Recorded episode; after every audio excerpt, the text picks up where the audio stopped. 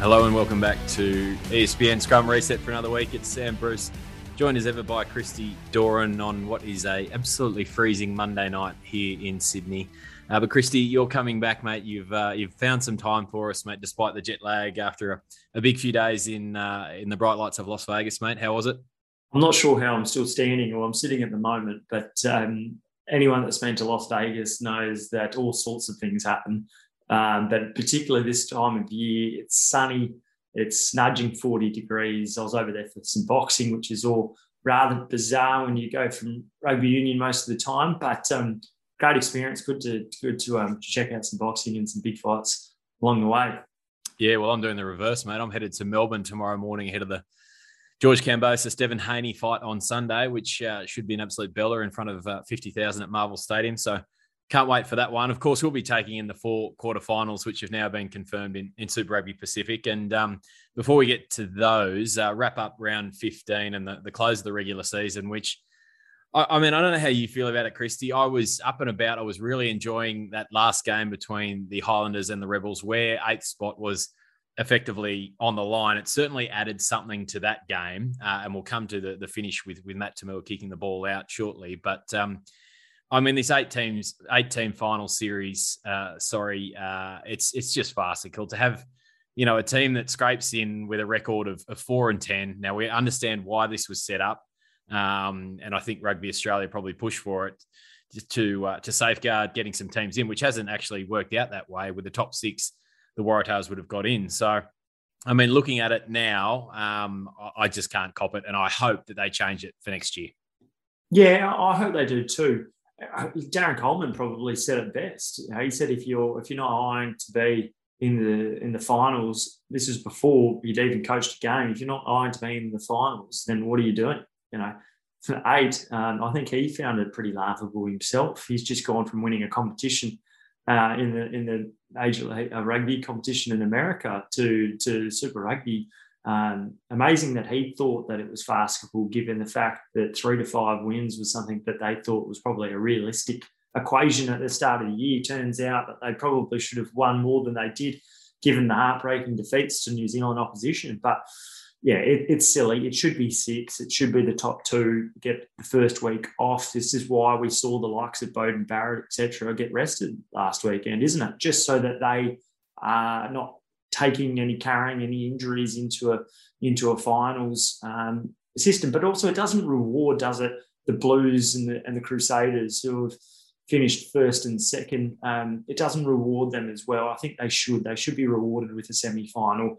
Allow three to take on you know six and four to take on five. That way, there should be very competitive those finals as well. We could potentially see a, a blowout between one and eight and two and seven.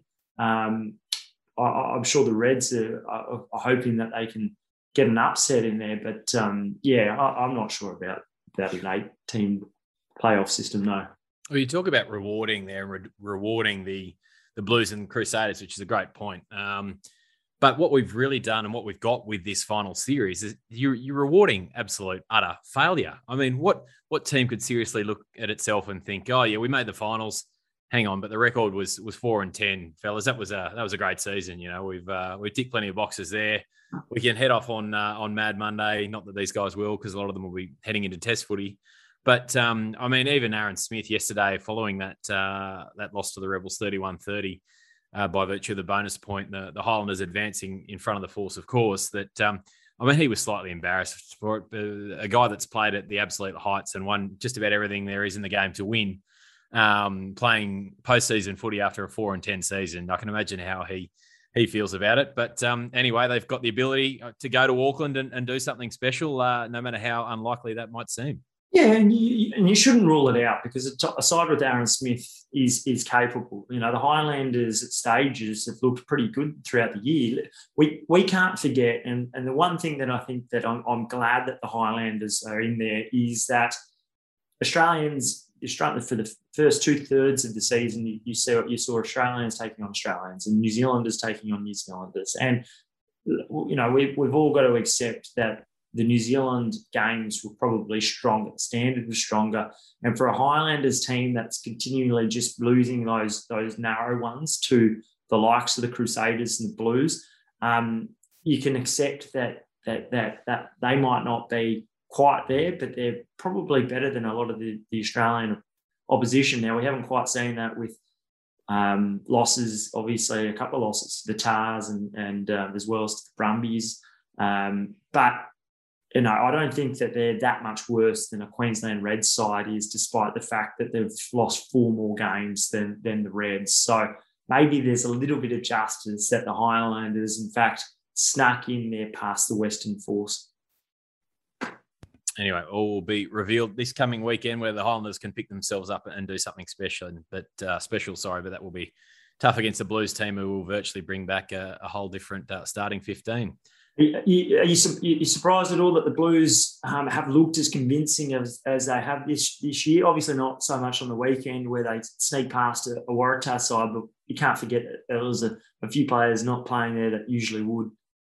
No, I'm not, mate. I thought if ever they were going to get it together, this Blues team that's been without, I mean, they they broke their silverware duck in, in the Trans Tasman competition last year, but um, they've just got too much quality. And I mean, uh, you know, they, they've always had isolated they had Sonny Bill and um, you know they've tried other players there um, over the years, and yeah, the Ma'a Nonu, of course, springs to mind. Yeah, absolutely, and and different guys have come through the franchise at different points, are tagged with with turning the fortunes of the Blues around, and really haven't quite delivered. Um, so I guess you got to give a rap to, to Leon MacDonald, haven't you? Really, that um, he's been the one to to bring it all together, and you've got you know All Blacks quality um, right through the pack, and then a back line that is, of course, headed by by Barrett um, and Rieko Ioane, clearly, but um, some fantastic players uh, in and around them as well.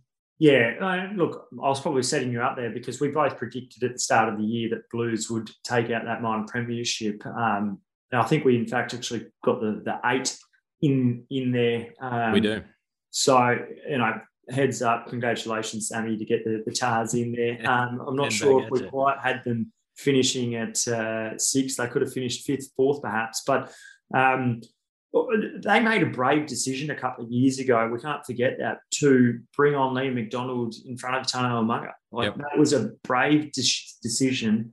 Particularly that Tana Umaga, in fact, stayed at the club. Yep. He's gone into an assistant coaching role. Like that was an extraordinary thing. Um, and you know, if, I was quite actually pleased over the weekend that an E High West ends up having some silverware with La Rochelle, where they've they've beaten Leinster. Now, Ihaia West was was a person that unfortunately had all that flair and attacking brilliance, but for whatever reason, things didn't necessarily gel at, at number 10 for the Blues. But good that he managed to get some silverware on the weekend because um, he was a talented player. And I think back to even times against the British and Irish Lions in 2017, where you just saw glimpses of what he could could offer. But um, they will be very tough now, hosting three matches probably at Eden Park. Um, it, good luck going there and beating a Blues side when you got Beauden Barrett. It, was he the was he the, the signing? Do you think that has managed to elevate the Blues from being uh, a good side aside with the Ioane brothers, um, a side with um, now you've got You've got um, Roger Tuivasa-Sheck there as well, and, and he's now playing himself into an All Blacks position side. But threats all across the park. But was Beauden the really big one? I think Beauden coming together with with Stephen Perofeta, mate, at the back has just been, you know, having that that dual playmaker system, um, and and perhaps being able to to take a little bit more of the direction of the side around the field, something that that Bodie would probably admit is not the absolute strong suit of his game. He's got all the skills in the world and the speed and and the attacking threats that um, you know a few others possess. But when it comes to you know actually you know directing a team around, that um, perhaps having Perofeta there is is taken a little bit of a load off and allowed him to do more of the attacking side and and Stephen to take charge or at least contribute in that that second playmaker role. But as you as we were talking about, just so much quality. And um, I think you know Leon MacDonald, fair credit to them, has, has finally got them all on the same page. And and you know, I think Dalton Papali'i is a player that just gets better season after season. The skipper yeah. over there now, and and uh, you know, we've spoken about how the All Blacks are going to fit everyone into this back row of theirs, and um, you know who they leave out is is going to be really intriguing for that first test against Ireland. And yeah, as you mentioned, uh, big ups to uh, Ihaia West and a coached by one of the great Irishmen in, in Ronan O'Gara, who. Uh, you know, he's uh, he's surely going to have people coming uh, knocking at his door for a test job sooner rather than later. And some of the scenes coming out of La Rochelle are incredible. incredible. If you haven't seen social media, check it out. Go into any of the players that played in that one, including a, Will Skelton. Um, he's he's a guy. You know, we, we shouldn't actually gloss over Will Skelton. He, he's a guy that once again has gone to a European side that has ended up winning the European Cup. He's done it with Saracens before. He was in the final last year with La Rochelle. He's a bloke to that last year ends up playing on the spring tour, playing a couple of matches off the bench. I don't think we saw um, the best of what Will Skelton can offer at, at Test rugby. For me, he's he's not just a bench player. He was used at times only for a handful of minutes, 10, 15 minutes. You know, this, this the game was lost at times um, or falling to pieces, or they couldn't get their hands on the ball. I, I thought that he was used terribly, and and I'm not going to you know mince my words there. I, I, thought he was used very poorly, and he's fallen off the cliff from a perspective where you only get three picks to drag into your Australian side. And, and in all likelihood, it looks like it's going to be three backs. I'm staggered by it. I think we spoke about this very thing, mate. Uh, the final pot of the year, the, the, Welsh Test, which there was admittedly there was plenty to to pick apart, but um, you know there was absolutely, you know, what was the point of, of bringing him into the squad if you weren't going to start him? Because as you said, we learned very little about what Will Skelton could do at Test level because we only saw we only saw you know fleeting glimpses of him off the bench and you know I thought there was a whole that was the whole idea of bringing these guys in it was to to give them the chance to impress to to learn more about them so that we could make a you know a far more educated decision uh, in 2022 and, and 2023 clearly as well. Yeah, and what we got to see was Kurtley Beale get integrated from the bench to end up starting at fullback. Um, and, and, I think at the Wales test, where third yep. match back into the system, third week, and you actually saw the, the best, the best of him, yeah, or, close to the best of Kurtley Beale. You know, we saw Rory Arnold get 50 minutes on a few occasions.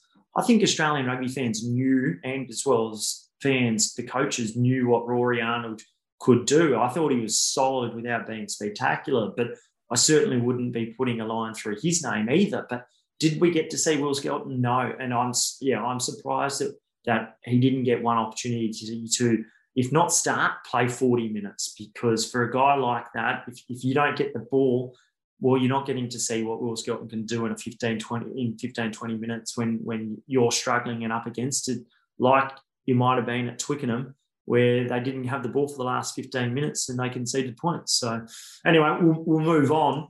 Um, bit we, more to, to, pick apart. We, we, will, mate. We've already headed off on a couple of tangents there to, to kick us off. Uh, nothing on my notes about Will Skelton, but there we are.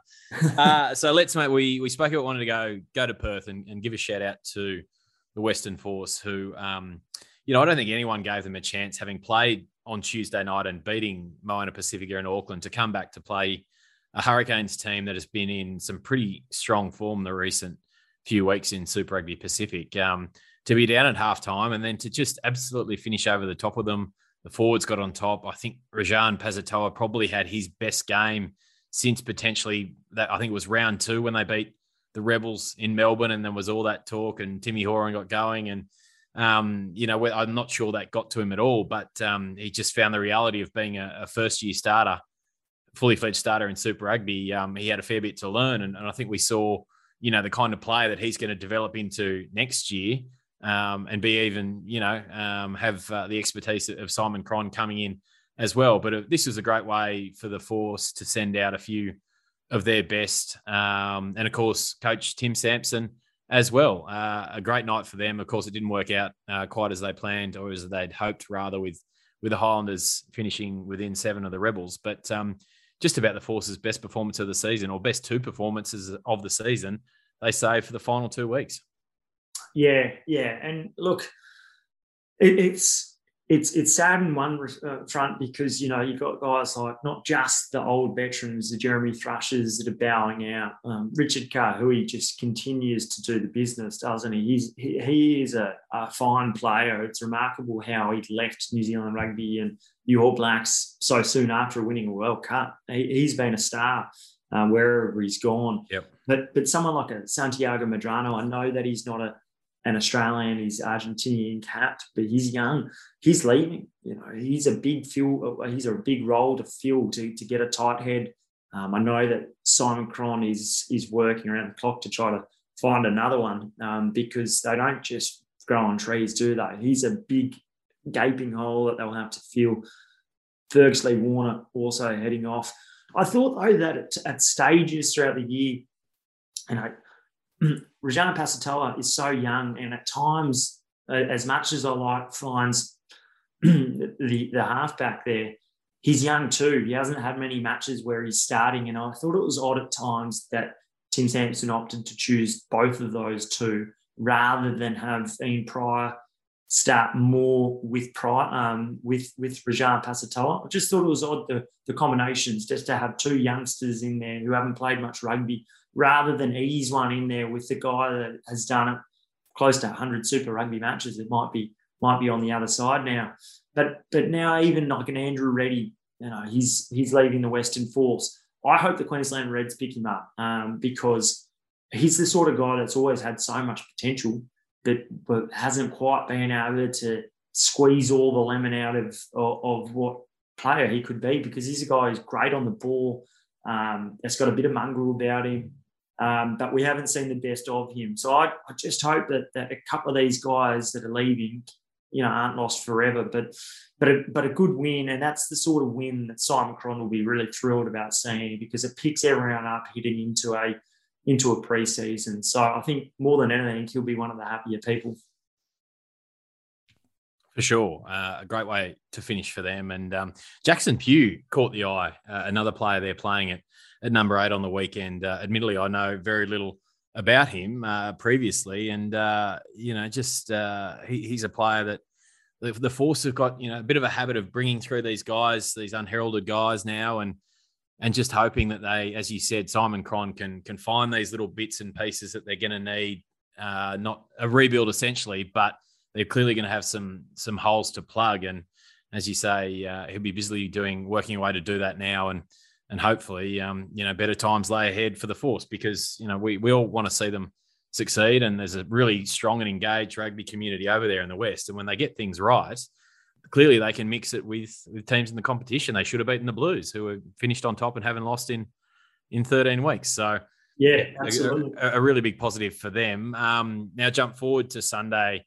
Now, I, I don't know what you felt about it, but um, in no way did I have any qualms with with Matt To'omua kicking the ball out there at the finish. I know social media was a buzz, and and this is this mentality within Australian rugby, and, and I guess this is when you talk to more rugby league fans around. Oh, how could you?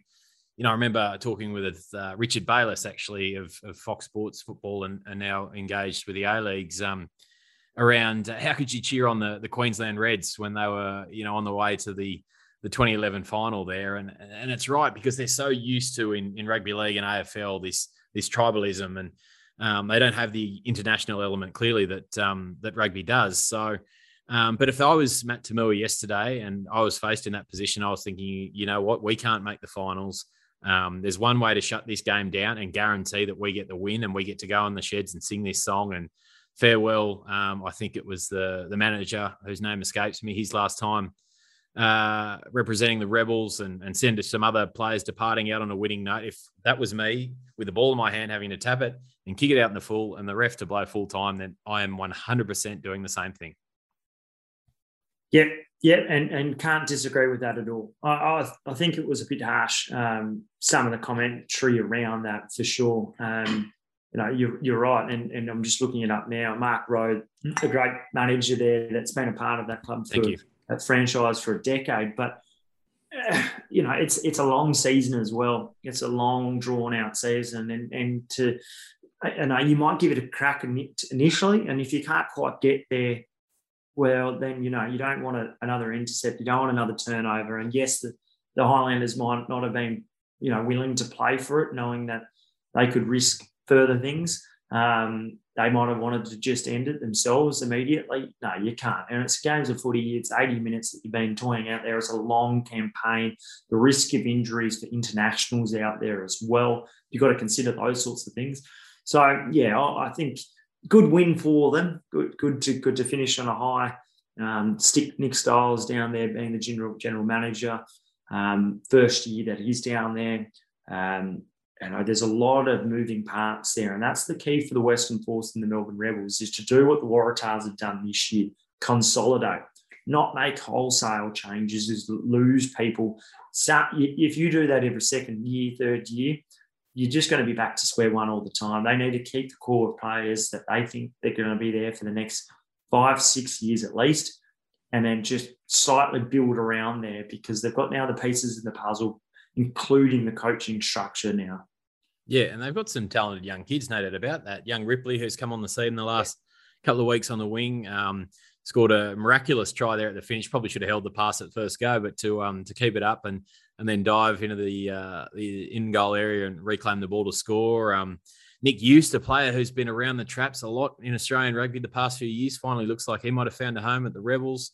Um, and Carter Gordon, seen the best of him at the back end of the year, and, and, a guy we've spoken about quite a bit this year, probably would have benefited from from having that continue, continuous run earlier in the season. Yeah, and you know what? People like Rob Leota, Pone Fa'amausili, like they, missed huge chunks of. And we, we didn't see Trevor Hosea at all this season. Didn't see Trevor Hosea at all, and he's a guy that had played a couple of years and played big minutes for them. Um, you know, those sorts of guys have added a lot. Now, if they can be there fit, firing a World Cup year next year, where there will be teams that will rest players, uh, you never quite know. You they might be able to sneak a few more we're going to come to the, to the A program again shortly with a couple of Waratahs guys, but Brad Wilkin, mate, um, another guy who's really you found a home for himself down in in Melbourne. Um, I think re-signed again for maybe another year. Um, he's in that certainly in that range now with behind Michael Hooper. We know Fraser McReight's there. We know he's probably the heir apparent. We know Charlie Gamble's eligibility. I think will be processed next year and and clearly the Waratahs are going to want to keep him around for the longer term as well. But you throw Brad Brad Wilkins' name in there now too, and um, he's a guy that's clearly going to benefit from this this A program going to the Pacific Nations Cup. You would think. Yeah, I, and I hope so. Brad Wilkin had devastating injuries for horrible, horrible, and he was a guy that was, um, I believe it was Greg Clark that was telling me about three years ago that he was compared and thought ought to be perhaps even better than what David Pocock was at a similar age. Now that's the biggest praise that you can ever get. Unfortunately, you know, knee injuries and everything else just just cripple a person at times, and he's he's spent years and years battling to, to play, you know, an, a, one game, let alone a number of games. So I, I would hope that I think he's a, a good physical profile. He's good on the ball. He's got good head. He knows what it's like, the tough yards and the tough years and the tough experiences. And sometimes those can make a player better when they get back because they appreciated it, perhaps that just a little bit more. For sure. And uh, yeah, great finish for the Rebels. And uh, yeah, same with the Force, just more of it next year, gents. And, uh, you know, if you can get around that that six win area, who pending what becomes the, the finals series, of course, that um, you know you're going to be right in the, the mix for the finals, and both teams had the ability to to win that many games. Yeah, and even James Tuttle, he's a guy that had huge raps at Queensland and also had really devastating injuries.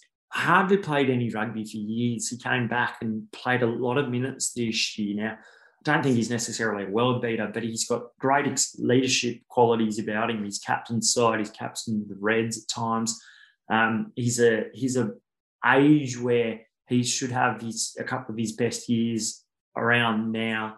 So if he can stay on the park and be a good sounding board for a Carter Gordon, um, that can only be a big and a good thing. Um, we saw Reece Hodge have a slow start to the year and get better as well. So there are some green shoots there for them. No doubt, no doubt. Um, now, if you'd said uh, we were speaking, Matt, on Thursday, and I told you that the the Rebels and the Force were going to be the winners uh, in round 15, and the Brumbies would lose to Moana Pacifica, and the Waratahs would lose to effectively a, a Blues B team. Now, certainly, you know, no one thought that the Waratahs were going to come out and, and smash the Blues, and they would have to work really, really hard to get the win. But um, let's start there before we head back to Auckland. Um, a couple of yellow cards. They were playing against 13 men there in the first half. Uh, was this a case of just growing pains for this this young team? This, despite there being you know experienced check it across the starting 15. Um, just a little bit, uh, I don't know what how they how to sum it up. Really playing, getting a little bit over anxious in what they were trying to do, and perhaps not sitting back and, and taking the points. I saw someone comment on on Twitter that they should have been, you know, a little bit more prepared to to take the threes on offer earlier on, and you know, eventually got going early in the second half, and, and then just got run down by the Blues. But um, a lot of a lot of talk around just the lack of game management at the death there.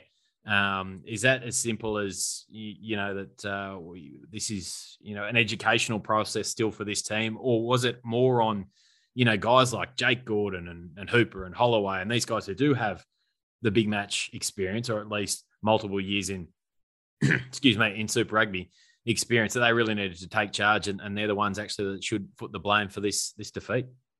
Yeah, look, I think it's also a matter of the, the finals place had already been sealed, hadn't it? Yep. And and maybe a, little bit of disappointment off the back of the previous week. Um, uh, oh, sorry, the, the, the one the Highlanders, but not being able to have a, a home final um, with with the Hurricanes defeat a week before that. So there's an element of let, us try to, I think, run the ball there. Um, we've seen Michael Hooper want to do that. That's kind of in his DNA, I think, and and that might have changed from a test perspective now. But for there, when there's fourteen thousand at Leichhardt, the biggest crowd there, I don't think that they wanted necessarily to see a slugfest. I think I, I think there's an element of last game of the regular season. Let's play some footy. Let's play some footy and play an attractive brand that they come back now terribly frustrating result for them in the end. And yes, comes back to bite them in the backside. But we saw only a week before that in Dunedin them take the points. You know that you know I think that if if that game was a knockout, I'm sure we would have seen a, a different mentality around that. Um, I think you're probably right in the sense that yeah, um, a learning kind of side where there's still a lot of youth throughout there, particularly um, at 10 at 15 out in the wings. We even saw Foketi against the Hurricanes a fortnight earlier have a real brain explosion by playing on. So I wouldn't completely rule out the possibility there, but I think just the context of it is different. They'll play a different brand of rugby once again against the Chiefs this this weekend. I think. Um, what a what a what a big one! They're going to be going over there a day earlier. I think there was a bit of a, a mishap from the SANZAAR having to book flights and not wanting to double. Classic SANZAAR. Yeah, not wanting to book for a double book a Friday night game or whatever it might have turned out to be, but big opportunity. I, I wouldn't rule them completely out against the Chiefs. They'll be difficult at home, no doubt, but if if the Tahs can take their chances and be very clinical off set piece learn at the scrum time um, because that's an element where they're when Archer Holz had, had a real night and just probably let the frustration get the better of him. Yeah, and, and he's a young player, isn't he? Absolutely. He's really a first season player. He might have yep. been around the squad for a little bit, but you know, losing Dave Porecki early as well to a neck injury. Now, hopefully, he's right from the Waratahs perspective, and I think he's looking like he will be. But but to lose him so early, that changes the dynamic around how you scrum your set piece there. So you can kind of see where where it kind of went wrong at times.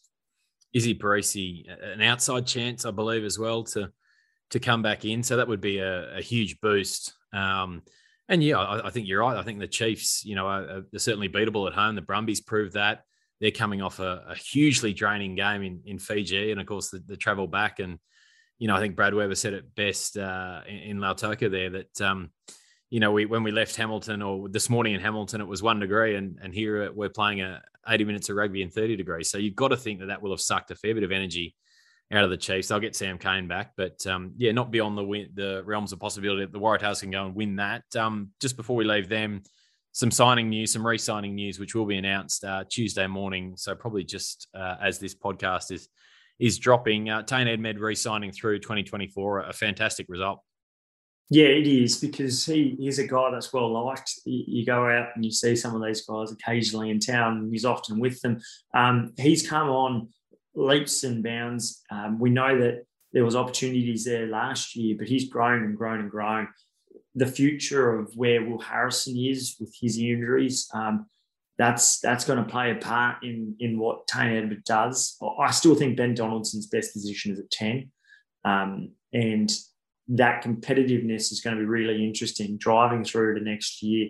Does Donaldson get an opportunity at 10 at Aussie A level, perhaps? Um, we'll see. But there's there's some big decisions to make around there. But having depth is not a bad thing at all. You know, you mentioned Izzy Perese being an outside chance. Yeah, he is an outside chance, but as is Harry Johnson Holmes, he will likely come back, and that huge, huge, only be a big thing for their tight head stocks. He's he's hugely important for this side, and and just a, a funny one where with with Jamie Roberts, you know, up against Warren Gatland's led Chiefs sides, we know it wasn't a happy, you know, match against uh, Gatland's Chiefs.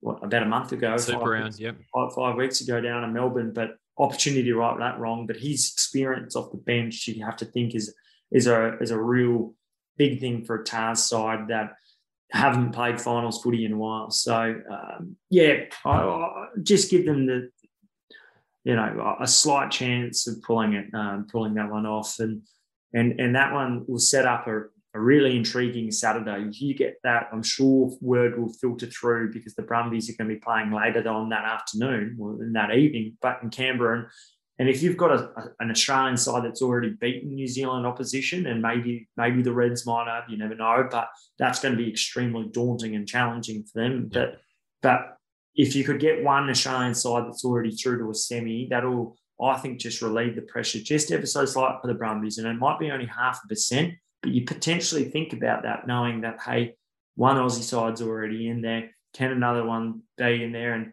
and uh, if not, it might be just the the Brumbies who potentially could be the only Australian side that's that's looking for a semi final. Just how big a hole are the Brums in though? That's that's three on the trot. Obviously, you know, really really tough games against the Crusaders. The Blues game they probably should have won. We spoke about it last week. Just a lack of of polish and, and finishing the game off, and of course on the end of a, a mammoth penalty count. But um, how big a hold are they in that loss to Moana Pacifica on Saturday, particularly after Sekope Kepu was red carded earlier on? The Moana really rallied um, for him in his 150th, despite him clearly heading for an early shower and got in front and really never looked back from there. Um, is it can they back at home in Canberra? Clearly, is going to make a big difference. But um, is this as simple as you know? No Rob Valetini um, makes the Brumbies' job just just that much tougher. Yeah, and that, look, uh, Rob Valetini's been racing the clock, hasn't he, for for quite a while? If he returns you know, I'm sure it, might take. Uh, he, was one of the informed players before his injury across the ditch against the Chiefs, and yeah, three straight defeats since then. He's uh, their their game line dominance, their physicality, starts and stops really with Rob Valetini. Yep. Um, probably the most dominant Australian player in this year's Super Rugby, off the back of being last year's most improved player in Super Rugby from an Australian perspective. So you can't understate or overstate the importance of this guy. He he's huge, and he also just adds the perfect balance for that that Brumbies four pack, but particularly the back row, because it allows guys like Jerome Brown to concentrate on what they do best, which is physicality more so in defence and strength over the ball. He's not as well known for his ball running. Um, and similarly, you know, Tom Hooper, a good player that's that's getting better, but young. So yeah, if if he comes in immediately, the Brumbies stand taller. Um, but look, they've got a lot of experience there, and for guys like I think Tom Banks, it's still an important game for him to leave a lasting impression potentially on on Super Rugby, but also to potentially for himself to carry momentum into what is a, a big international year where he looks like he's still going to play a part of. So, you know, with Nick White, Noah Lolesio, um, Test jerseys, potentially starting jerseys on the line. It, you know, Len Ikitau too. Um, Andy Muirhead will still be holding out hope, as will Tom Wright, and he'll be in that squad for sure. But a lot of players there. You think about Neville Frost, um, Darcy Swain. There's still a lot of lot of um, experience, test quality in there that I think that they can they're, they're obviously the, the Australian side that's most likely. It's not just that they're playing at home footy, but they've played finals matches. And, you know, Dan McKellar's last, potentially last game in charge of this Brumbies side as well. A lot of them have re signed or have come through under Dan McKellar. So you would imagine that they lift for that too. You would, you would. Um, now you mentioned the Reds there. Uh, they're in the this unique situation where they they're playing the Crusaders back to back in Christchurch both uh, both times around. Um, clearly a, a, mammoth task. They weren't. It's a funny old game on Friday night. I thought they were the Crusaders were clearly well below their best. No Richie Mo'unga. Um, Reds sort of stayed in the fight the whole time without seriously ever threatening that they were going to go on and, and, win the match. And the result probably reflected that that gap between the two teams. But um, they had their moments, and, and certainly we're starting to see you know some more and more of of Suliasi Vunivalu. He absolutely skinned Leicester Fainga'anuku at one point, the big fend in the left hand fend in the chest, and and darted around the outside, and that real explosive acceleration. Um, so that was that was good to see. Um, I mean, it's as we said, a, a huge challenge. Um, there'll be massive odds. You'd think there'll be about thirteen or fourteen bucks for the bookies, um, and probably unlikely to do it. But um, it, it's not beyond the realms of possibility that, that Brad Thorn can get something special out of them. And and I guess for the Crusaders, they're probably fortunate that they will have Pablo Matera uh, playing in the back row um, after. Uh, inexplicable, really, given what had gone on last week, and Sam Gilbert getting 10 weeks down to five for just a terrible disgraceful tackle or clean out rather on on Michael Hooper for for Matera to to do virtually the same thing and I guess really only saved by the fact that Petaia's first point of contact was split second his arm and shoulder rather than his neck but there's no doubt about it that the Petaia's neck felt a, a full brunt of that force when he was he was dropped to the ground by Matera and you know, it was it was that yellow, orange, red situation. I was probably leaning more towards the red, but as the laws are written, you could probably see how both Ben O'Keeffe and, and the SANZAAR review panel have, have landed on yellow was uh, was sufficient. Um, but uh, yeah, not not a great tackle by any stretch. I, I just wonder whether or not SANZAAR has been spooked by the fact that a low end is six weeks. You know, he might get it reduced to three weeks. Most likely, he would. That's the that's the standard procedure, isn't it? But. I wonder whether or not they got spooked because you know he's a big name player. Um, he's an Argentinian international. Um, that that that in every day of your week is is is if it's not a red card, then it, it should be a red card post the match. You got to think if that tackle was made in the northern hemisphere, that's a, absolutely a red card, and, and we're still in this you know this zone where we're clearly this I don't know it was the hundredth card I think was it not potentially um, for the season Pablo's uh, on on Friday night in, Super Rugby. Well, well, how does how does like a Taniela Tupou get um, uh, close to being suspended um, for for a clean out where he does all the right things, and then a Pablo, you know, this is obviously a while ago. Then a, a Pablo Matera um, put someone in the dangerous position. That is uh, something that rugby league falls into the trap of, and as does AFL, which is which is refereeing or officiating or judging on whether or not a player is injured or not. And we saw this only a week ago earlier with, with Tate McDermott. Um, he probably uh, he was left in a very vulnerable position himself, and, and now we've seen a Jordan Petaia who, if he if he lands on his head, like that was lifted well past the vertical, and it's completely unnecessary. There's not a, a mitig- no mitigation whatsoever. Um, well, it's it's it's off the ball essentially, really. It's off the ball, yeah. So it's it's it's dumbfounding, and this is what murkies all the waters. And and you know, it should be a simple case. If you lift someone above that, regardless of how you you know end up, particularly um, if you, if you drop them, you know that that is abs- incredibly risky. If you somehow realize, and you we used to see it, and you probably see it more in rugby league now that the guys get them up and they go, "Oh, I'm in trouble here," and you know, rebalance and recenter and bring them back down gently. But in both the Gilbert and the Matera cases, there was the you know no you know concern shown for the the player that they were cleaning out or tackling on, however you want to describe it, their safety whatsoever. Yeah, look, the, the Reds are going to be up against it undoubtedly, Pablo Matera or not, and he's obviously there. Um, that is a formidable looking squad. You know, the Reds at the moment are a side that's caught between how they want to play um, you know, no one's coming back from 21 3. They, will take a little bit of confidence out of the fact that they end up scoring a couple of tries. Harry Wilson, a, a, a, not only a fan favourite, but one of the favourites around the Reds. Um, it, look, that Hunter Paisami's return, um, likely return, is a big one. Uh, that's that's huge. It will give him direction. Um, it'll give him punch. It'll put some fear into the opposition's eyes. Um, Brad Thorn, who imagine, he's putting his arm around Lawson Creighton, going, you know what, the last four weeks doesn't mean much. Take those learnings, and it all comes, again. comes down into this match. You know, miracles do happen. Sport's a funny thing at times. You, you potentially play more of a, a set piece game. Uh, Tate McDermott continues to step up, take more responsibilities there. There's still enough class in that back line with with now and, and explosiveness now with Vunivalu complementing guys like Jordan Petaia, um, Filipo Daugunu, you know, having one of his better games. He's had a forgettable year, really.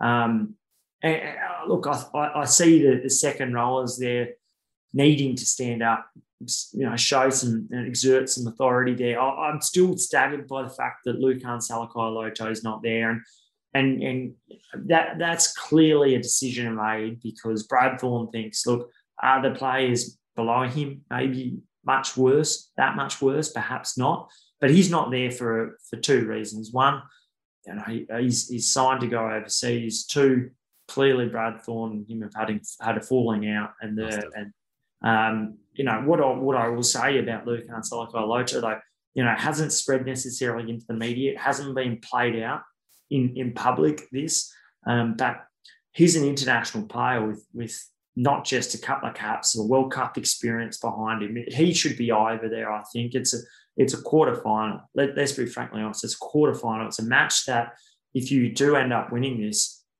it, it can do huge amounts for the game. I, I don't think it's a, you, you should be looking at this as a, a springboard for the years to come. You know, as much as I think Ryan Smith, the great player, or right, he will be a great player rather in the next couple of years. He'll continue to show that. I expect he'll be in that Australian A squad. Uh, he's a, he's a better player than than Angus Blyth is at this stage. Lukhan Salakaia-Loto. Blyth's fallen off tackles at, at times, not quite there. We saw that only a few weeks ago where he got carved up three times, I think as it was in, in the first 60 minutes, um, with tries between he and Paisami. So, look, that's a that's a head scratcher to me. Um, do what it is to fix it up. But we know that Brad Thorn's got form in terms of showing what he wants and the values that he wants in a squad, and and, and he effectively putting a putting a red line through players. Yeah, yeah. Now whether or not that does that eventually come back to bite you, I'm, I'm not sure. I'm not a coach and I haven't been in a, a professional team, but that's a big one to to effectively put a, a line through a player um, like Salakaia-Loto. off the back of having done it with Carmichael Hunt, James Slipper, Quade Cooper. And we know with all three of them that they actually, and particularly with Slipper and Cooper, you know, have gone from strength to strength in their careers. So surprised by that. And I hope that, you know, it doesn't necessarily leave egg on their faces because it's a big game and, and test experience counts. I wonder, you know, Lukhan, I think he 25, 26 potentially. Um, is he a player? I think it's a two-year deal with with Northampton that we might see come back and land at perhaps the Rebels or perhaps the Force for another crack and a crack at the the 27 World Cup with the experience of playing as a lock in in the Premiership, which, as we've seen, can be can be so beneficial. Well, we, we know that second rowers are some of the most expensive players. Uh, I, I can't see Salakaia-Loto coming back on a pay cut. Um, and and I, I, think that the emerging locks are actually pretty strong, you know, uh, and we've spoken about that at length over the last couple of months. But 26th in September, so he would be 31 at the 2027 World Cup. And it's a good and it's a good age, and you and experience counts. But I, I, I would, you know, people like Harry Hockings are overseas. I, I would have, I would target someone like him. Um, you know, obviously Will Skelton, Rory Arnold are, are great players, but they're they're on a million dollars. Um, I think, you know, with the likes of Ryan Smith, Darcy Swain, Nick Frost now yep. returning, uh, a Trevor Hosea, if he can get back at some point as well. You know, you've got guys here in Australian rugby, and you would imagine more that will come through that that can fill the void. But you wouldn't want to lose one or two more, would you? Because um, you know he's he's always threatened, hasn't he? He's had times where you thought this guy can really make it, and and early on, I thought there was potentially a comparison with Courtney Lawes. Um, I don't think he's necessarily he's not got anywhere near Courtney Lawes, but at times Courtney Lawes wasn't always the start of his career, mate. He was 20, yeah 2011 World Cup. Um, yeah. yeah. he was. And he even, nowhere near the player he's now. No, no, and he hasn't, and he and he even fell off the, the boil a little bit with with Eddie Jones at times, but now he's one of the first picked there, and he obviously is captain of the side recently. Yep. A guy that could play not only in the second row but also six. Always one of the, the weaknesses of Lukhan was running too high, but this is a guy that was a late late starter to rugby, and some of those fundamentals I think could have been coached uh, out of him. So you hope it's not one of those one what ifs and he carves up the premiership like what what Will Skelton did because obviously he was a the perfect case of someone that got his body right, got his head right, and turned heads. Absolutely, mate. Before we we wrap up, um, we we've gone fairly uh, deep tonight. Um, would be remiss not to to talk about the sevens because, uh, of course, the the Aussie women uh, wrapped up um, their their title winning season, uh, finishing on top. Uh, lost to New Zealand uh, in the final there in in Toulouse, um, which was a, a joint event. Um, just had a wonderful year. Of course, Charlotte Caslick um, carving up left, right, and centre all over again. A couple of other girls uh, in the the dream team. I think Faith Nathan and one other who's um, I think you might be just looking at right now off the top of my head. Um, the bounce back that they had from from Tokyo, which let's face it was just an absolute disastrous campaign and and was plagued by you know issues around what had happened with with Ellia Green and um, just looked a completely different team to what we had expected and, and had seen of them from Rio through the years that followed. Um, ousted by by Fiji in the quarters there. Um, the way they've come back uh, to go on and win the series, obviously no Fiji and, and New Zealand for I think the first three tournaments on their yeah. on their circuit. Um, and then the men overnight in London. Um, now this the men's sevens is incredibly competitive. You saw last night Spain made the quarters, and so the Aussies had to go. I think um, South Africa. Uh, Samoa in the semi and then beat New Zealand in the final, having already lost to New Zealand, I believe, in, in the pool. And if you get the chance, go and watch that final last night because it went to Golden Point extra time uh, and it was a frantic finish. They won from the kickoff, but um, the speed that they're playing with, um, just the the execution. Uh, Lock, uh, sorry, Nick Malouf, the skipper, uh, watching the quarterfinal last night against the Blitzboks, got on the ball at the breakdown, and it's it, when it's played at that elite level, as both the, the the men and the women do, it is just a brilliant game to watch and. You've got to take your hat off to both um, John Manenti and, and Tim Walsh, who of course flipped teams after the Olympics, and we all kind of were thinking, "Wow, what's going on here?" This were these positions even advertised. Um, you know, it, it, kind of was a dumbfounding decision at the time, despite Tim Walsh, you know, having such success with the women previously. But um, credit to both of them; they've uh, they've turned both teams around. The Aussie men are now on top of the division. Sorry, the championship, which wraps up in Los Angeles potentially, I think in August. Yeah, a couple, couple of points behind the Blitzboks, I still think, but um, you, you, yeah, you were searching for Madison Ashby and Madison Thank Levi, Levi yep. beforehand, and, and, these women were part of the Aussie Seven side that went to Tokyo. Now, whether or not that experience has really set the foundations for what big tournaments are like, but that was a miserable campaign for both the men and the women. And I was fortunate enough to be there. Um, and what we saw with the men's side was a very nervy match against Argentina, where it left them on the back foot the whole time. They actually had a couple of close defeats in there, um, but you know, including in the quarterfinal, they had opportunities there. But the, the turnaround has been, you know, stark, dramatic, and wonderful. Like it continues the upwards trend of Australian rugby, and you know, the sevens should be a, a big part of it going forward because of the Commonwealth Games, because of the Olympics. You know, these are Olympic sports. You know, not in, in 2032, Brisbane is is a, is is something that if you're it's all part of the package and if you're selling the rugby dream well you can go look you can play at the olympics in a world cup in this in, a, in the space of five years we, we know that michael hooper on the record spoke just a couple of weeks back about the prospect of potentially playing in paris now whether or not he does who knows but I, look i think it's a great achievement from i'm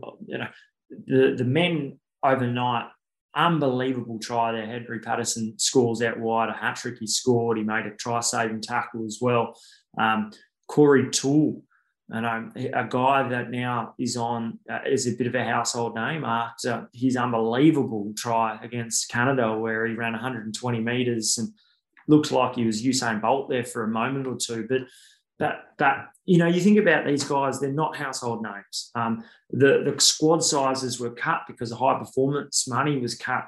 Um, coaches went out the door. Um, uh, the turnaround has been staggering, uh, and and Tim Walsh always wanted to remain in sevens, and I think in women's sevens as well.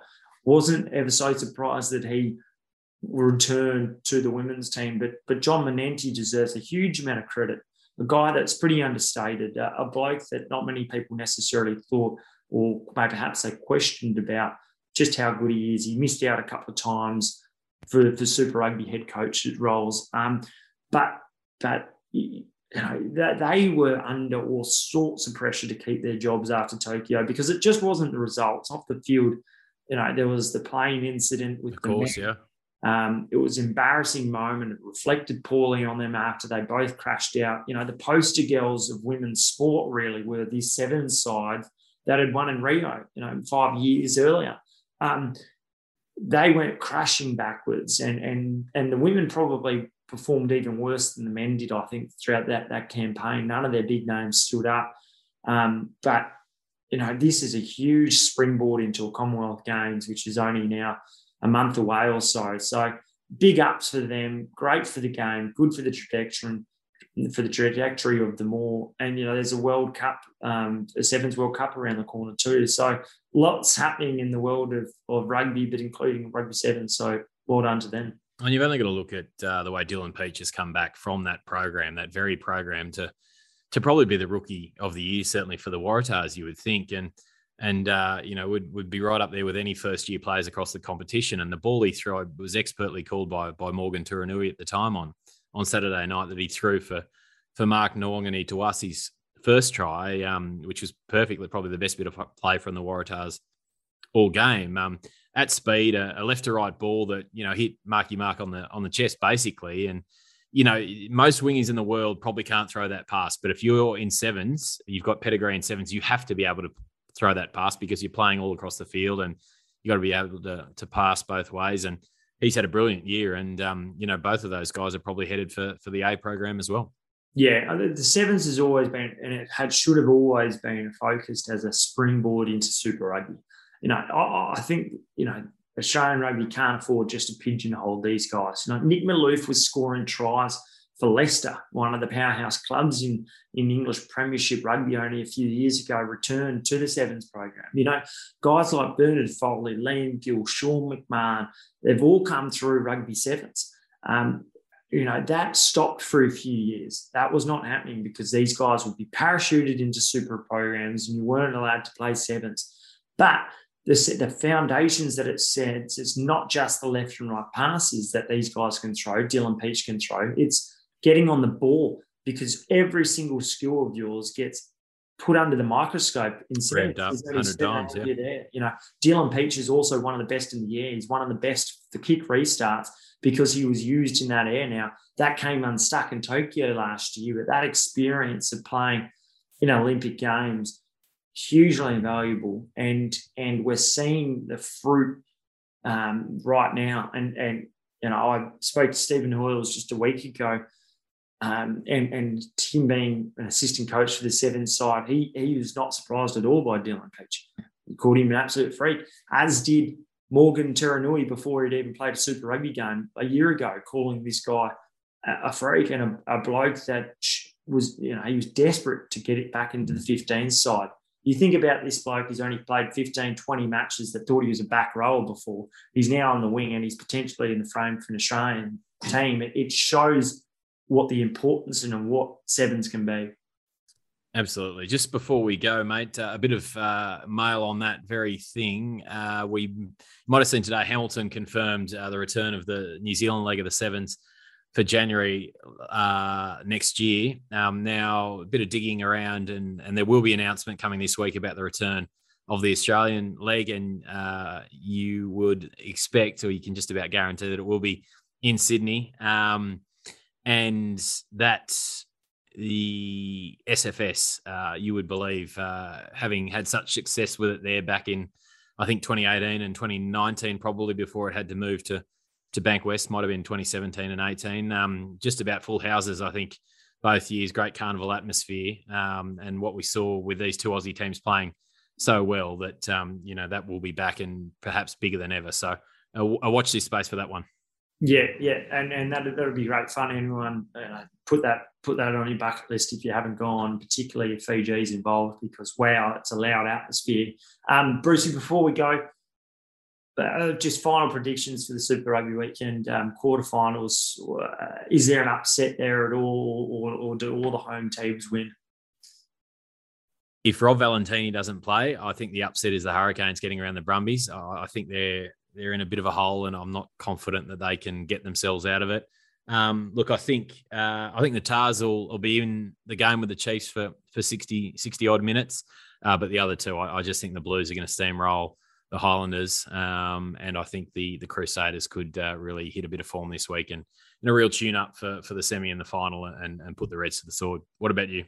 Yeah, I, I, think you're probably right. You know, I, I think that the Brumbies can win regardless of whether or not Rob Valetini is there. I think there's enough smarts and leadership in the team, but that's the that's the match that I think you really want to tune in for um, Saturday night. So I'm looking forward to that one.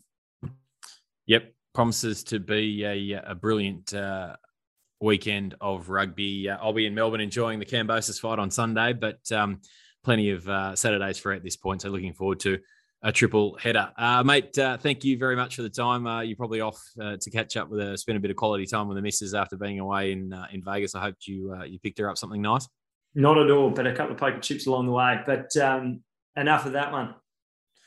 Righto, thanks guys. Uh, we'll be back again uh, next week uh, to wrap up the uh, the quarterfinals. Um, thanks again for listening, and as ever, yeah, give us a shout out on, on social media like the guys did around the sevens today. happy to discuss any and all topics you might want covered. We'll talk to you next week.